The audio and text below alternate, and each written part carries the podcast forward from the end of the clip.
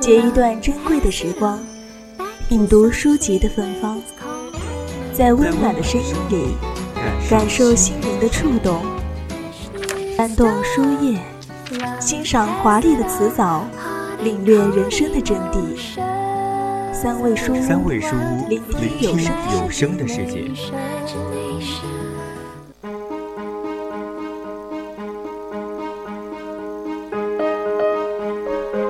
该怎么生活？这个问题不只是人生道路之初的问题啊，而是贯穿人的一生的问题。这个问题主要不是选择人生道路的问题，不是选对或者选错人生道路的问题，而是行路的问题。知道自己在走什么路，知道这条路该怎么走，我们是否贴切着自己的真实天性在行路？何为良好生活？是作者陈嘉映，他出生于一九五二年，曾经先后任教于北京大学哲学系、东华师范大学哲学系，现为首都师范大学哲学系特聘教授。他著有《海德格尔哲学概论》《从感觉开始》《无法还原的像》等书籍。也意为也亦有存在与时间、哲学研究、感觉与可感物等书籍。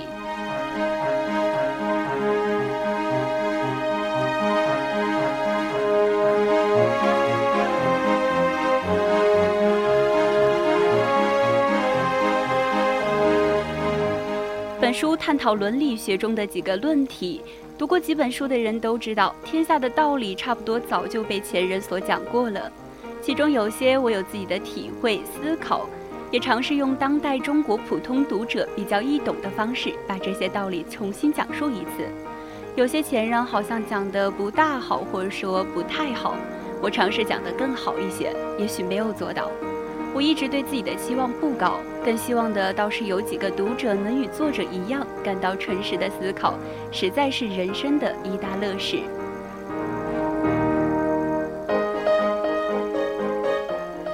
接下来就让我们一起来听一听豆瓣网友岸边时对本书的感悟：行之于途而应于心。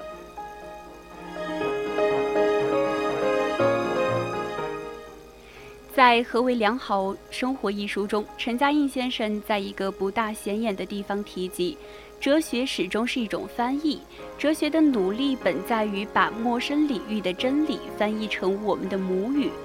记得先生曾经多年前说过。他要教哲学，说中国话。其实他刚过不惑之年，却在学问和见识上已经有成熟的体系，犹如康德进入了他的批判时期。简而言之，人们靠名慧求得了良好的生活。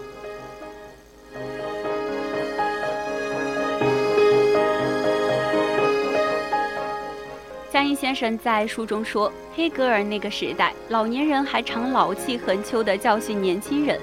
他说：“年轻人抽象，黑格尔把抽象视作为缺陷，这我很同意。先生大年前过了六十大寿，看相貌还像是二十年前的样子，却常常自称为老年人，开学生玩笑。他在书里说，年轻人没做过什么事，他的远大怀抱，他的高扬理想，难免有点飘，这倒很正常，而且可喜。但若人到中年还停留在年轻时代的理想方式上，人就变得抽象了。”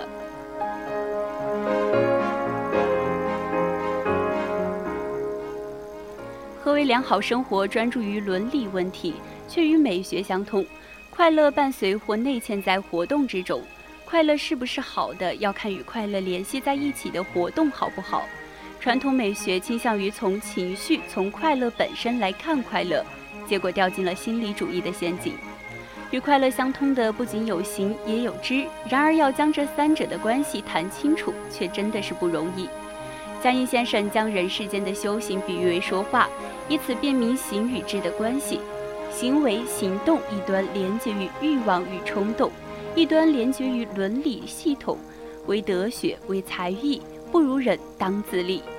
我们一方面向人学习，一方面通过自我励志，努力使自己成为德才兼备的人。与高尚的行为相连的是健康向上的快乐，如孔颜之乐。江阴先生将这种快乐命名为意志之乐。以别于情绪之乐，并说审美的愉悦，实在也是有情绪之乐与意志之乐之分。通俗作品也许会让人像吃了糖果一样产生某种快乐，今生的作品若说让人愉悦，则多是意志的快乐。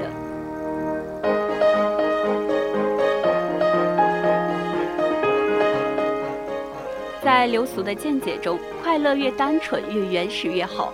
孩子的微笑是最美的，长大了的孩子也应该保持一颗童心。据说这是因为快乐没有受到欲望和俗物的干扰。我们不仅在所行之事中感到快乐，同时也在所知所识中感知快乐。刘姥姥喝大碗的茶就很快乐，妙玉定然不会。同样都是喝茶，一个叫喝，一个叫品。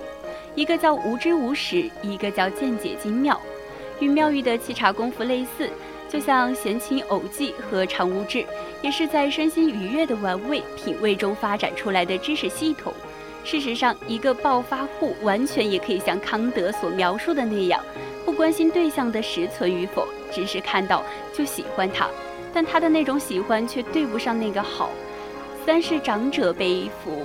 五是长者之饮食，一个新富起来的人还来不及知道好坏。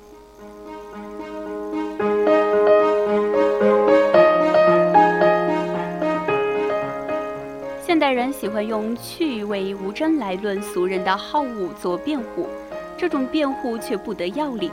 二人转虽然不雅，但同样有着精粗高下之别，不是凡欣赏二人转的都是没有品味的。只不过这种品味与昆曲的品味不大好比较，因为二者的知识系统真的是完全不同。然而暴发户的喜欢若非出于任性，便是出自模仿，两者都是无知，只不过是一种情况不懂装懂，也称附庸风雅。无论我们如何主张价值多元，基于无知与基于了解的喜欢，还是历史分出了高低。在基于了解的喜欢中，又还有深浅之别。往生里说可以走到永无止境，喝茶、习武、画画都有着由浅入深的学习经历，方能小有所成。古人的生活过得有滋有味，即便不是文艺，也能在砍柴担水、待待人接物中日新其德，修得一份人世的圆满。因为像富于生活，日复一日的生活过程，一一以意义。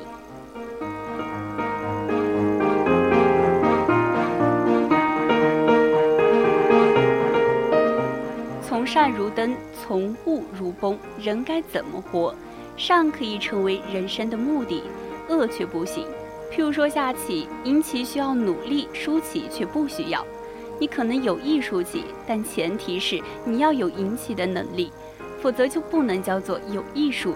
修善可以说得通，修恶却不成话，因为恶是不是努力，而是偷懒，也极不向善，不积德，随波逐流。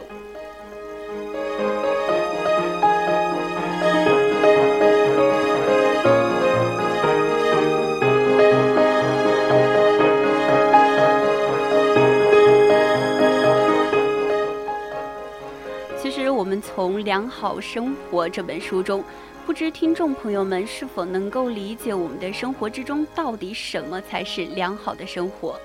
也希望大家能够像网友说的如此，能够做到行于途而应于心。今天的刺耳倾听到这里就要和大家说再见了，欢迎大家在下周同一时期继续锁定我们的节目，我们下期再见。